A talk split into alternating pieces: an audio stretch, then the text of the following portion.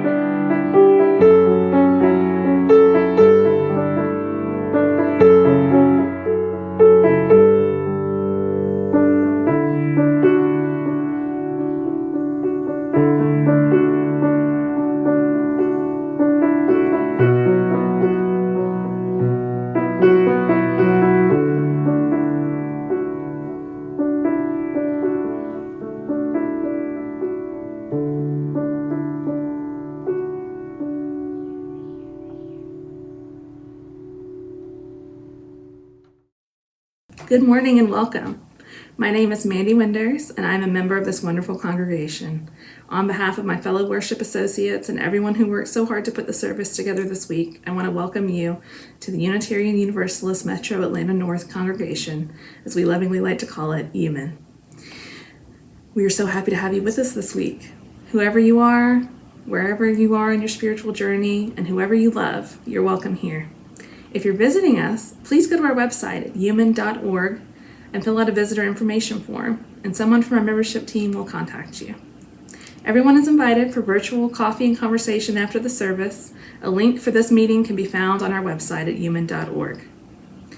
And now for some inspiration from a Unitarian minister, Kimberly Ann Tomsack Carlson, called A Place of Belonging and Caring. It is not by chance that you arrived here today. You've been looking for something larger than yourself. Inside you, there's a yearning, a calling, a hope for more, a desire for a place of belonging and caring. Through your struggle, someone nurtured you into being, instilling a belief in a shared purpose, a common yet precious resource that belongs to all of us when we share. And so you began seeking a beloved community, a people that does not put fences around love a community that holds its arms open to possibilities of love, a heart home to nourish your soul and share your gifts. Welcome home. Welcome to worship. Hi, I'm Jane Soul from UUMAN's Membership Team. If you're new to our community, I'd like to take this opportunity to personally welcome you. Please take a moment and visit the website uuman.org. There on the home page, you'll find an online visitor registration form. After filling it out, one of us on the team will contact you. We look forward to meeting you. Trick or treat? Oh, what are you? I'm a Unitarian Universalist because we can look just like anybody. come get your UU on at UUMAN's, Children, and Youth RE. Just go to uuman.org. There you'll find our registration form. Oh, a toothbrush.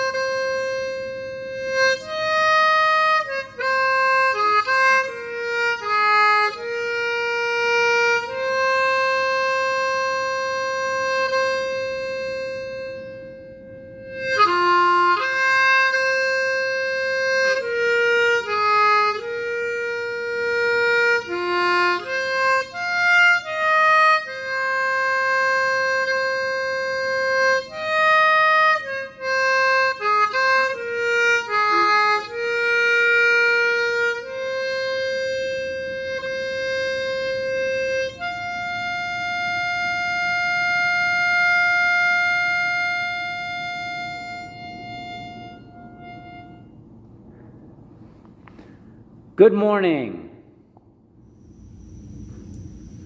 Good morning. I'm Denise Wilson. My family and I joined UUMAN last September, and I am honored and happy to be one of your new worship associates this morning. Today's chalice lighting can be found on Worship Web. The words are by Laurel S. Sheridan. Take from life its coals, not its ashes. Fan the flames of love and justice. Join hands and hearts in common endeavor, and there will be no limit to what we can achieve together.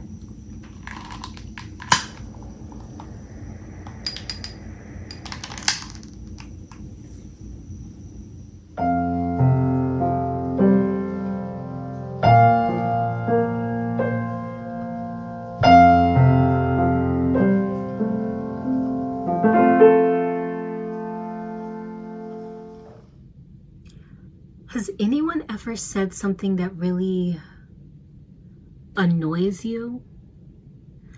Have you ever felt it in your body? Take a moment to recall where that feeling sits. Like maybe you're driving down the street and someone changes lanes without even using their turn signal. Maybe someone you love eats your snack without asking. Maybe someone you trust doesn't take your feelings seriously. Or maybe someone disagrees with you when you absolutely know that you're right. And if they would just take the time to hear you out, does it sit in your feet? Joints activating, making toes curl? Does it live in the muscles of your calves or thighs?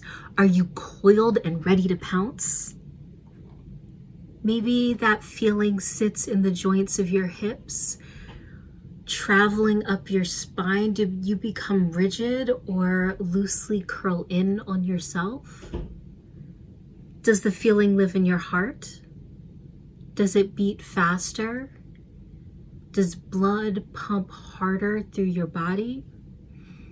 Or maybe that feeling lives in your temples and behind your eyes, causing headaches.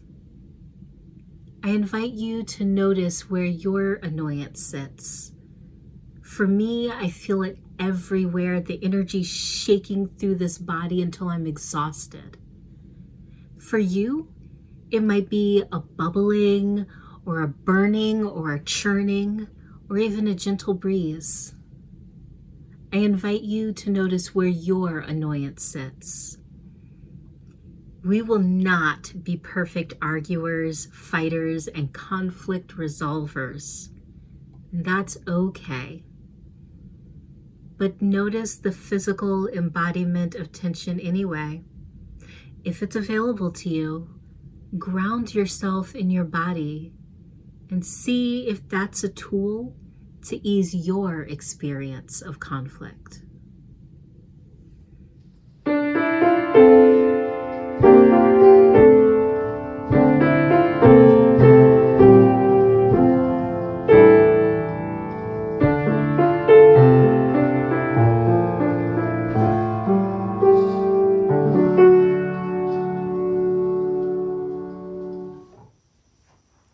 Now is the time in our service when the love that binds us together is spoken aloud.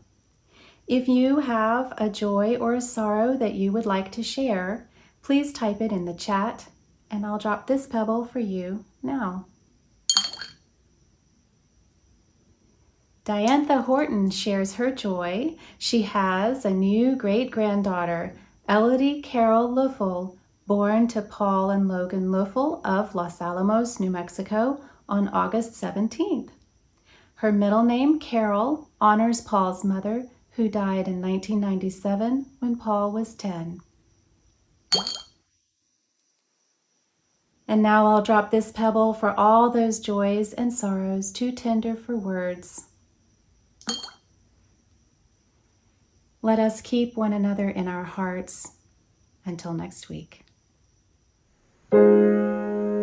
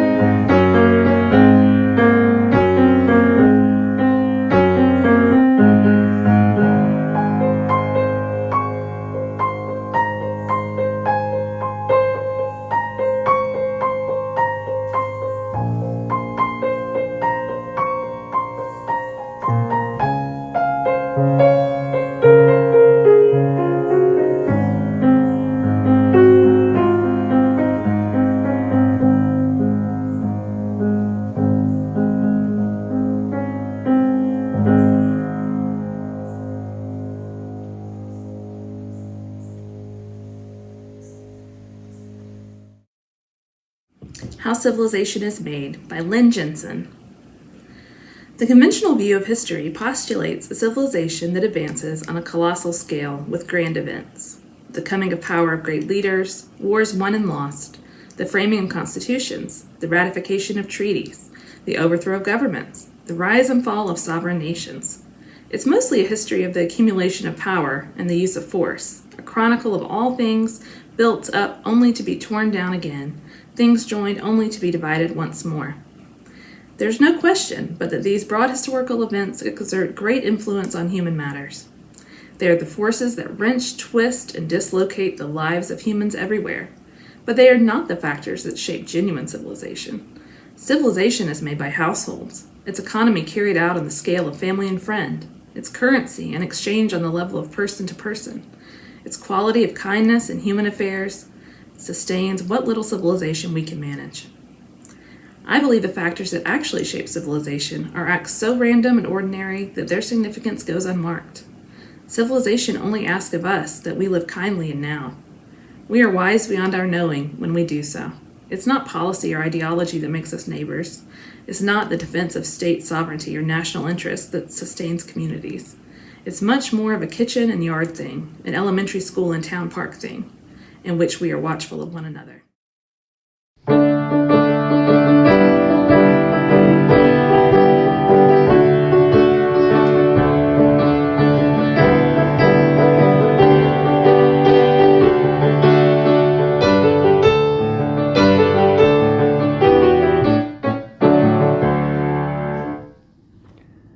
A story and a sermon. First, short metaphorical story that will provide some context, I hope, for the sermon. When I was a kid, we used to play this game in our backyard or in the streets uh, where there are two bases and about 30 feet apart, and there's a player at each base. And the players throw a ball back and forth to one another.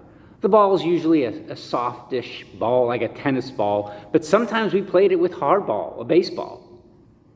The other players in this game, the runners, the base stealers, must run between the bases and not get tagged out by one of the players while holding the ball. One of the players who are throwing the ball back and forth to one another. So if you were a runner, you waited on your base until the player at the other base threw the ball. And then you ran as fast as you could while the ball was in the air. And you hoped to make it to that base before uh, the one guy could catch the ball and throw it back to get to tag you out. It sounds so much more complicated than it is. It's really quite simple. We called this game trap, but some kids who moved to our street from Boston called it pepper box. I suppose it probably went by a million different names and probably some other ones down here. The game usually ended not when someone got tired or got tired of getting out, but usually when someone got hit in the head with the ball. Yes, most childhood games, at least the ones that I played, ended up in either tears or a little blood. Well, when, when we'd, whenever we'd play that game, there was always one player who would never run between the bases. They'd just stay on the base. They looked like they were ready to run, but they never would. What was that about? Were they terrified of getting tagged out? Um, so rather than play the game, they just got cozy on the base?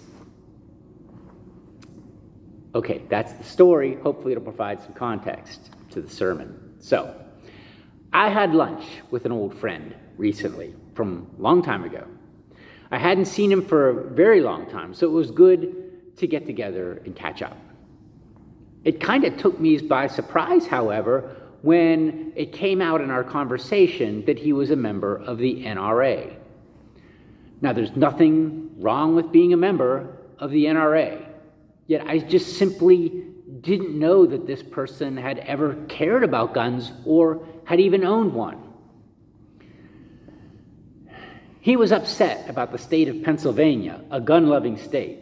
He was upset that they were attempting to enact some type of gun control legislation. Now, I was unfamiliar with the particulars of this legislation, yet my friend was adamant that passing any gun control legislation was an infringement upon his rights. You know, he said, it's a slippery slope towards taking away more and more of our rights. Of course, I had heard of slippery slope arguments on numerous occasions pertaining to a whole array of issues from gun control to voting rights to drilling for oil in the International Wildlife uh, Refuge. But I began to think just what is a slippery slope anyway? What are they really talking about? What, and what does a slippery slope argument attempt to achieve? Gener- generally speaking, to me, those invoking such arguments don't wish to engage in the topic really under any circumstances. They, I didn't say compromise, I didn't say come to a consensus, I didn't say even listen. They, they don't even want to entertain any of those possibilities. They don't even wish to engage. Those are the players of the game who don't want to play, have no interest in playing the game. Those are the players who just want to stay on their base. Now, after thinking about the slippery slope arguments put forth from my friend and from others I've heard over the years, I've come to the conclusion that slippery slopes don't actually exist. In a democracy, essentially, everything can, can be negotiated. Sure, there are often and usually are power imbalances, and it goes without saying that democracy can be rife with discrimination and marginalization Yet the arc of democracy plays out not on the bases, but in the risky, messy, gray areas between them. For those who simply want to stay on their base, they'll eventually find their own irrelevance as the game itself changes around them. No, in reality, there are no such things as slippery slopes. What exists is a never ending gray, the give and take, the frustration, the triumphs and failures of what takes place between the bases or in the streets. That's democracy. Staying on base, not democracy. I've been thinking that the powers that be, either red or blue, might actually be invoking the slippery slope to marginalize your agency and power.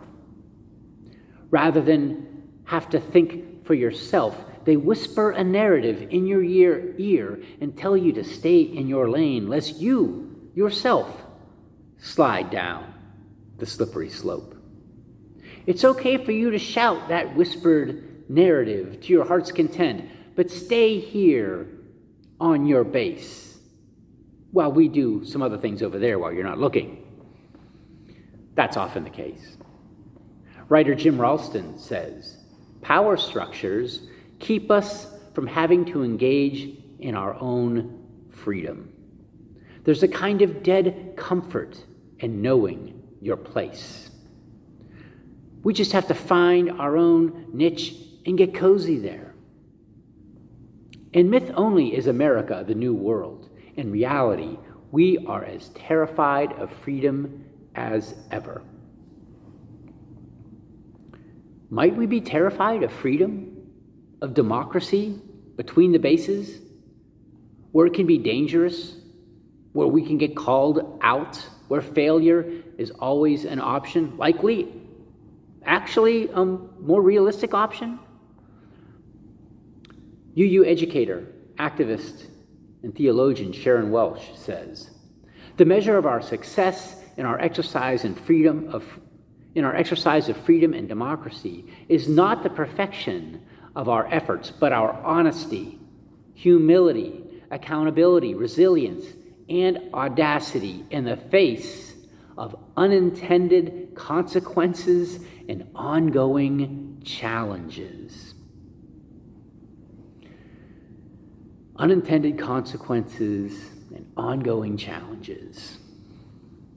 You know, about a year ago, UUMAN's Earth Ministry, along with some community partners, began to press Roswell City Council to pass a native plant ordinance.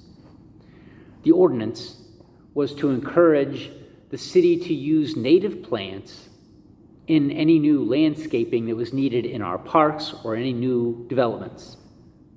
Using native plants to the region would mean that the plants would grow naturally, that the application of pesticides and fertilizers would not be necessary.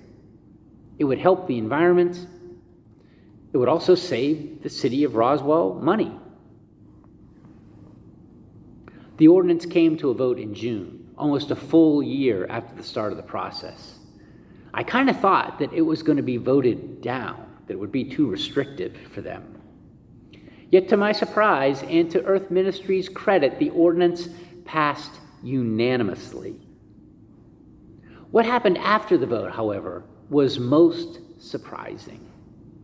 After the vote, Mayor Henry specifically thanked the sponsors of the ordinance, many of them UUMAN Earth Ministry members. She thanked them for taking the time to educate her and the rest of the city council members regarding the benefits of using native plants over what they had been customarily using. She was sincerely grateful for our, really your, Earth Ministries efforts. Earth Ministry um, reminds me of an observation made by two economists, Lael Brainard and Derek Chollet, who writes Can a campaign achieve success where there is no Hollywood storyline, no heroes and villains and conclusive triumphs? Only the slow, struggle of well meaning people to overcome the vagaries of human nature and set the stage for future generations to lead modestly better lives. A shout out to our Earth Ministry team, the slow struggle of well meaning people. You'll never find them on base. Life is too short to stay on base or to be afraid of slippery slopes, or to be af- afraid of engaging in the face of unintended consequences and ongoing challenges. And almost always, there's no sexy Hollywood storyline, no colossal scale grand events. It's much more of a kitchen and yard thing, an elementary school and town park thing in which we are watchful of one another.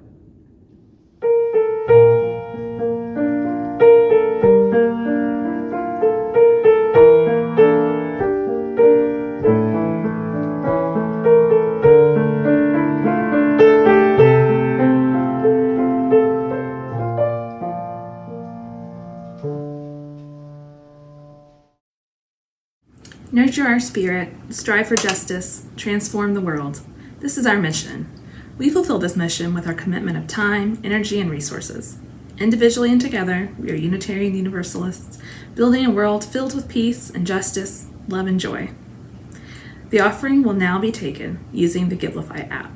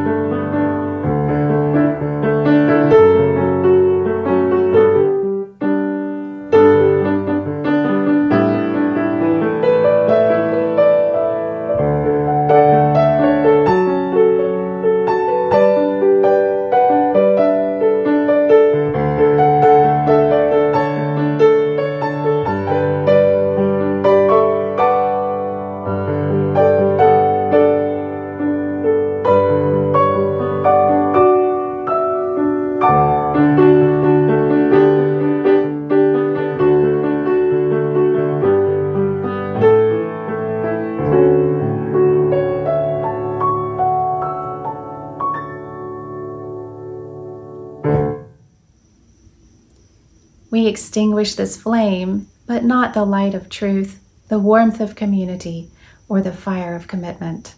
These we carry in our hearts until we're together again.